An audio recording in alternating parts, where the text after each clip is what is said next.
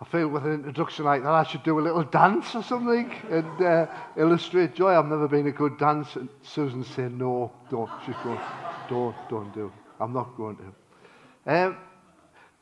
This morning, we're talking about the locked room.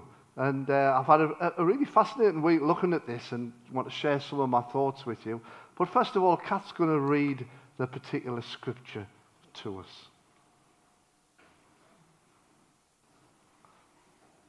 We've discovered this microphone works better if somebody holds it rather than stuck in the stand.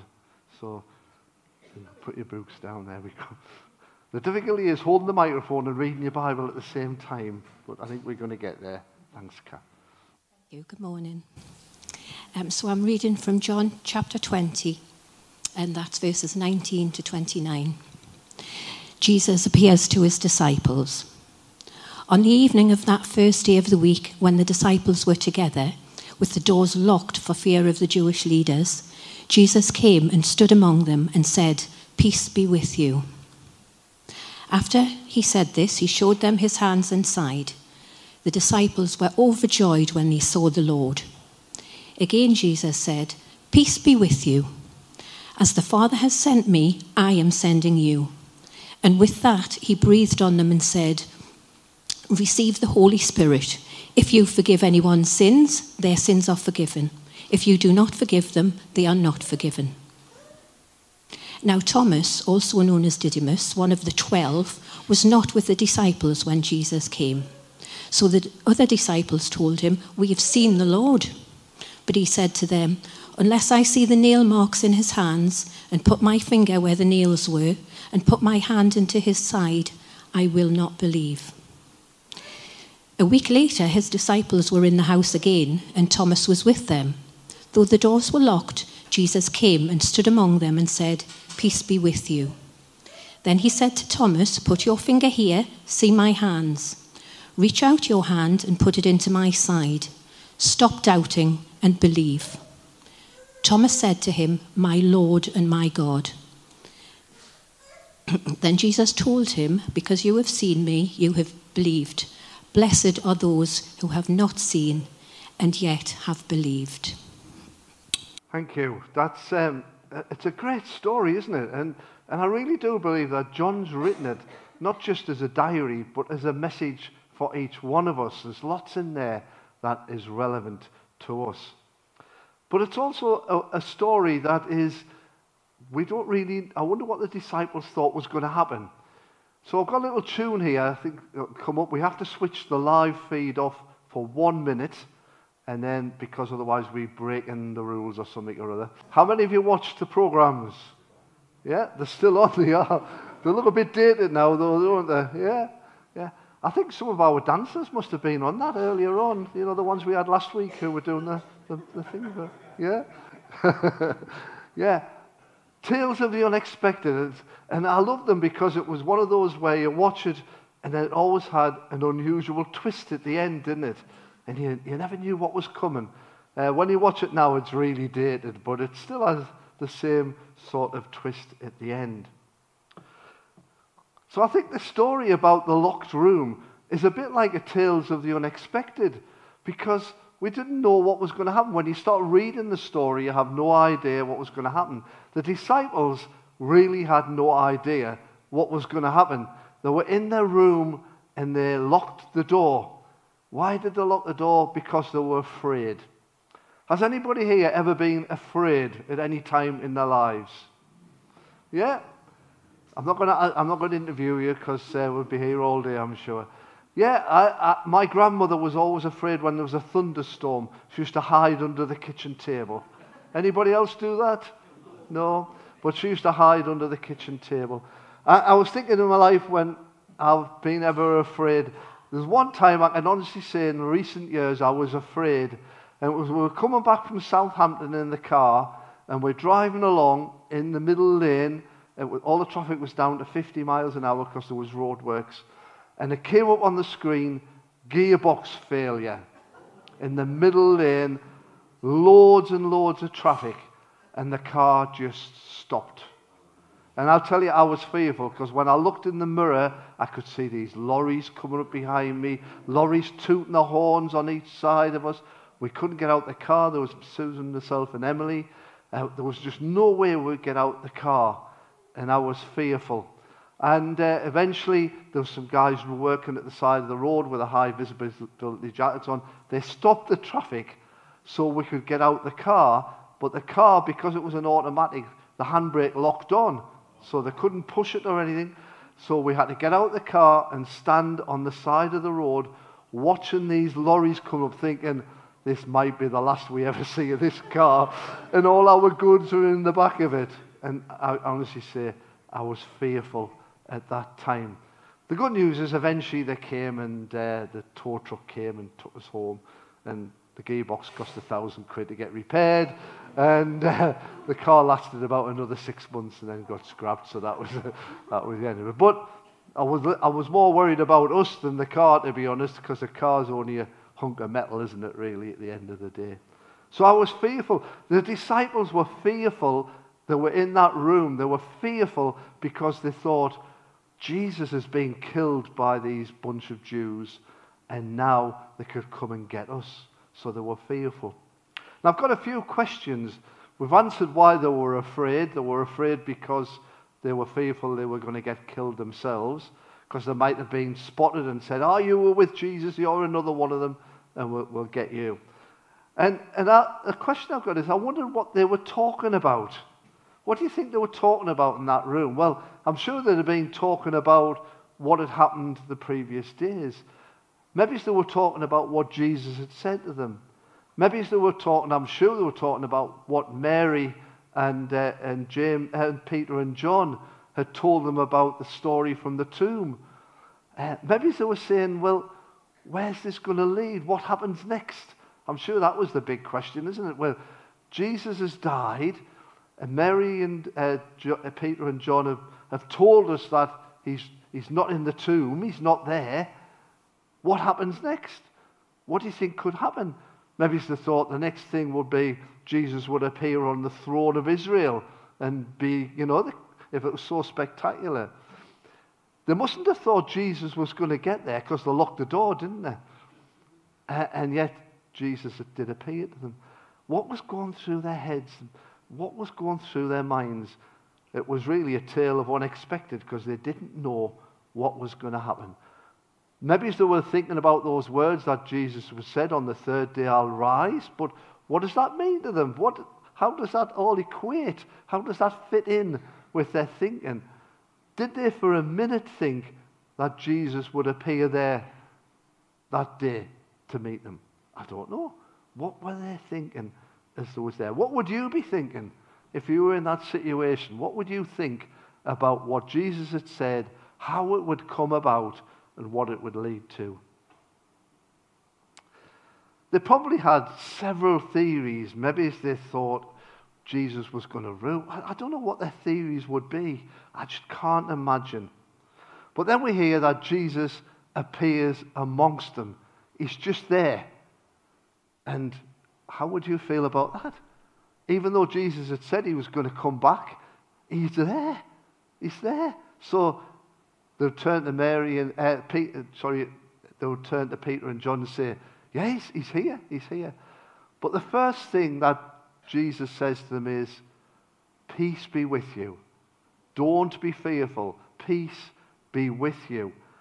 You see, Jesus knew that they would be frightened, and he says to them, peace be with you. I would be frightened in that situation. I'd be thinking, what's going on here? The door's locked. How did Jesus get in? Wow, and how has it all happened? Surely he did die. Surely he's back here. What's going on here?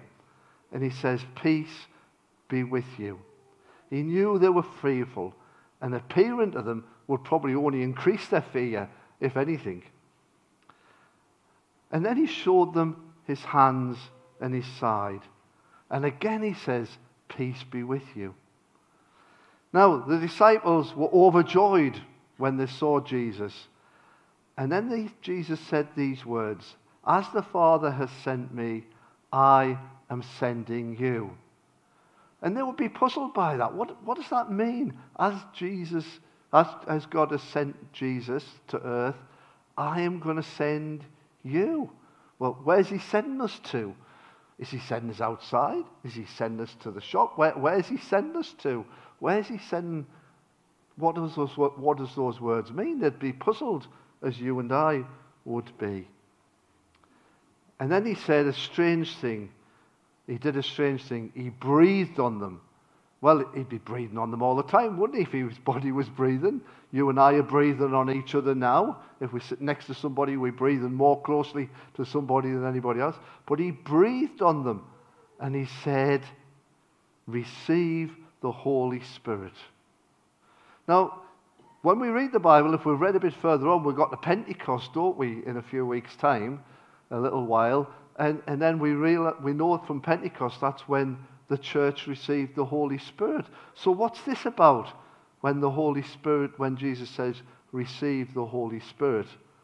Well, it's a bit of a mystery, and lots of theologians have discussed it and said, well, was that the promise of the Holy Spirit coming, or did they actually receive the Holy Spirit? Because things changed when, after Pentecost, they had fresh courage to go out and do things and preach the word. And it's just amazing, isn't it, that it sounds confusing that Jesus was being given the power to the disciples, but he puts a bit of a cursor on the end of the Holy Spirit. He says, if you forgive other people's sins, they will be forgiven. And if you don't forgive them, they won't be forgiven. So I think what Jesus was saying there, and again, a lot of discussion is about that, is that as Christians, we happen to be judgmental on other people. And if Jesus can forgive sins, why can't we forgive sins? If we don't forgive other people, how can we expect ourselves to be forgiven? And so he was saying there that we've got to accept people as they are. There was a little clip on I saw on something, whether it was Facebook or something else, where there was a church and they had a new pastor, and the pastor was preaching and saying, you know, we've got to be welcoming in this church. And a girl came in who was dressed like perhaps a girl of ill repute might be, whatever that happens to be. And she sat at the back of the church, and people moved away from her. And the pastor came and he said, what sort of church are you when somebody comes in and you move away and you don't accept people who come in for who they are? And on this little clip, he draws a line on the floor, and he says, I want everybody who's without sin to step over this line. And of course, nobody stepped over. And the people got the message and went up and welcomed this girl into the church. So I think there's an element there of Jesus saying, you know, we're all sinners. We've all done things wrong. We've all got to be welcoming and forgiving to other people. If we want forgiveness ourselves, we've got to be ready to forgive other people. And then the story moves on, and I really love this bit about Doubting Thomas. He's got this nickname now, hasn't he? He's been branded. He's forever going to be known as Doubting Thomas. And yet, when you look at him, we should all have our name: Doubting Susan, Doubting John, Doubting Tim, Doubting Sean. Because if we're honest, we all have times when we doubt, don't we? We all have moments when we get up and think, have I just been hoodwinked by this Christian thing? Or is it real? Are we doubting what's going on? And I love how Jesus knew straight away when he saw Thomas. When he saw Thomas a few days after the first meeting, he said, Thomas, come here. Come here. Look at my hands. Look at my hands, Thomas. Put your hand in my side. And you know, to be fair to Thomas, I think he hadn't been with the disciples. It was an amazing thing that the disciples in the room had seen, and Thomas hadn't been there. I would have doubted. I would have said, well, I want to see the evidence as well. It's all right for you guys. You've already seen all the evidence. But what about me? Can I see the evidence as well? And Jesus knew his doubt. He knew who he was, and he went and straight away and said to Thomas, come and see. And Thomas believed when he saw the evidence. And Jesus adds those words, doesn't he? Blessed are those who have not seen and yet have believed. Now, each one of us here have not been in that room with Jesus. Each one of us here have not touched Jesus' hands or touched his side, and yet we believe. So we're more blessed, aren't we? Yeah? Do you think so, Louis? Are we more blessed? We should be, because we've seen, we believed, and we haven't seen. And I just want us this morning to think a bit about Jesus appearing to them. Because, isn't it, when you think about it, how come when he appeared, the evidence of the crucifixion was just his hands and his side? Because when we see those horrible tear-jerking pictures of where a crown was pushed, of thorns was pushed on his head, we see the blood running down, we see how he was whipped and his body was torn to bits. Why wasn't his body like that when he came to see the disciples? Why was the only evidence, and it's enough evidence, of the scars in his hands and the wound, why was that all that was displayed? Because his body had been restored, he was breathing, his brain was working, he had this amazing quality where he could walk through walls, which a normal human body wouldn't have, but he managed to get in there amongst them. And then he ascended into the clouds, which most of us can't do normally in our bodies. He had those human features, and the human features were he showed the scars. His hands, his feet and side bore the marks of the nails and the spear, even though the rest of his body appears to have been made perfectly whole. Some of us go through life with scars. Some of us have physical scars. Susan, you might not realize this, has a scar on her eye that I caused. Because, not in anger, I really hasten to add, I threw a cricket ball at her. And she's not very good at catching, I have to say. And she didn't catch it, and it hit her in her face, and she had her glasses on, and her glasses cut her eyes. And she's got another scar on her finger, where when she was young, she had long hair, and she went to the butcher's with her mum. And her mum and the butcher used to joke with her and said, "I'm going to cut your long hair off." And he took out his butcher's knife, and he went as if to cut her hair. And she put her hand up, and he gashed her finger. So she has another scar. So there we go. Is that bloody enough for you this morning? Yeah? And so she has scars, and I'm sure all of us have scars. Some of them caused by accidents. Some of them caused by foolishness, because the one with the butchers was definitely foolishness. Why a butcher would raise a knife to a young child is debatable. But some of us have scars that on our bodies that show what we've been through. And Jesus' scars showed what he had been through on the cross. Some of us have scars that aren't visible to other people. Some of us have scars internally where people have hurt us, and we carry that scar. And it's sometimes hard to get rid of those hurtful scars, isn't it? Sometimes they're more painful and less easy to forget about than the scars we have. Most of you didn't know that Susan had a cut through her eye. You probably never got that close enough to it. You'll all go up to her now and say, "Can we see your scar?" But some of us have scars that we carry with us, and sometimes we carry those scars with us all of our lives. I'm just going to ask the band now to come up. I've still got a little bit to say, but the band, come up, please.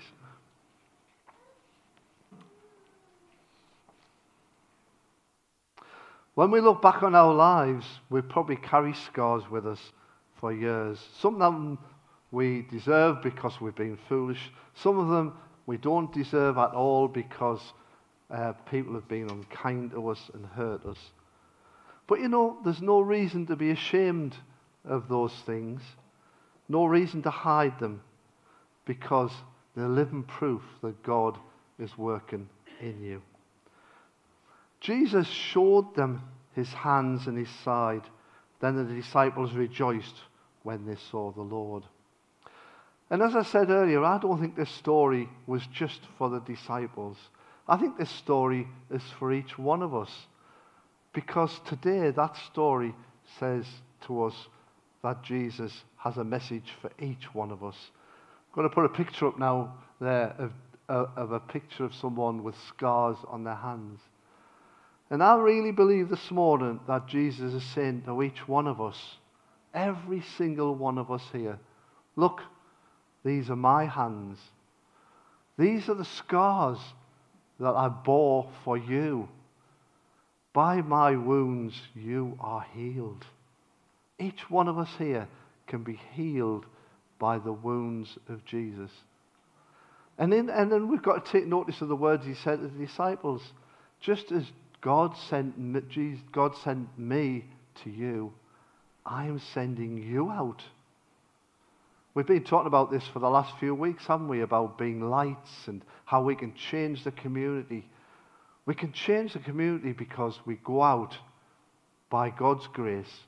And he says he breathed on them and filled them with the Holy Spirit. And each one of us can receive that breath of God when we invite the Holy Spirit to come and be amongst us. In reality, we're pretty weak and useless without the power of the Holy Spirit, without God moving in us. When we let God move in us, we can be amazingly different. We can be the most powerful people on earth if we allow God's Spirit to move in us. And the reality is, we don't always do that, do we? We come across something and we're frightened. We think about the past. We think, well, I can't do this. But we just have to say, God, fill us with your Spirit. Empower us. And we can go out. So those hands weren't just held out to prove to the disciples what he'd done. They held out to each one of us to show us that God loves us so much that he sent his Son to die that agonizing death. And that's the message we have for other people. We're to show people God's hands. We're to show people what God's done in our lives. And this morning, if you're watching at home or you're listening here today, which is great to see you all, perhaps you've just thought, well, I'm not doing as much as I could be. I'm not really being filled by the Holy Spirit. Maybe some of you have never invited the Holy Spirit to be in your life at all. This morning's an opportunity to do that, to be empowered, to be sent out. I'm going to ask Corrine if she'll come and join me up here now, and we're just going to pray over everyone together. And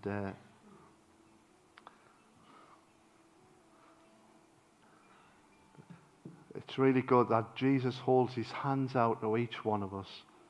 He invites us to be his disciples. He invites us to follow him. Yes, Lord, anyone who doesn't know you today, Lord, we pray that they will step forward and ask to know you. Mm. Lord, when your Holy Spirit indwells within us, Father, we know you in a deeper way. Mm. And we pray for everyone here that they will get to know you in a deeper way here today, Father. And anyone watching online, anyone at home, and anyone who needs to talk about knowing you in a deeper way will come and speak to one of the leaders here this morning. Lord, we just cry out, Father, for a fresh touch of your Holy Spirit in each and every one of us. And Lord, we want everyone to know you. We know that Jesus has a message for everyone. And when we know him deeper, in a deeper way, we can take his light into the darkness. And we can shine his light where you need to be. In Jesus' name, amen. And I want to pray for anyone who's got any hurt inside them that's been there for a long time. Please do come to the front, Corrine or myself or anyone you choose. We'll be happy to pray with you that you'll just find freedom from scars that might have been holding you back for a long, long time. Father, bring freedom into this place by your Spirit. We invite you, Lord, to do that.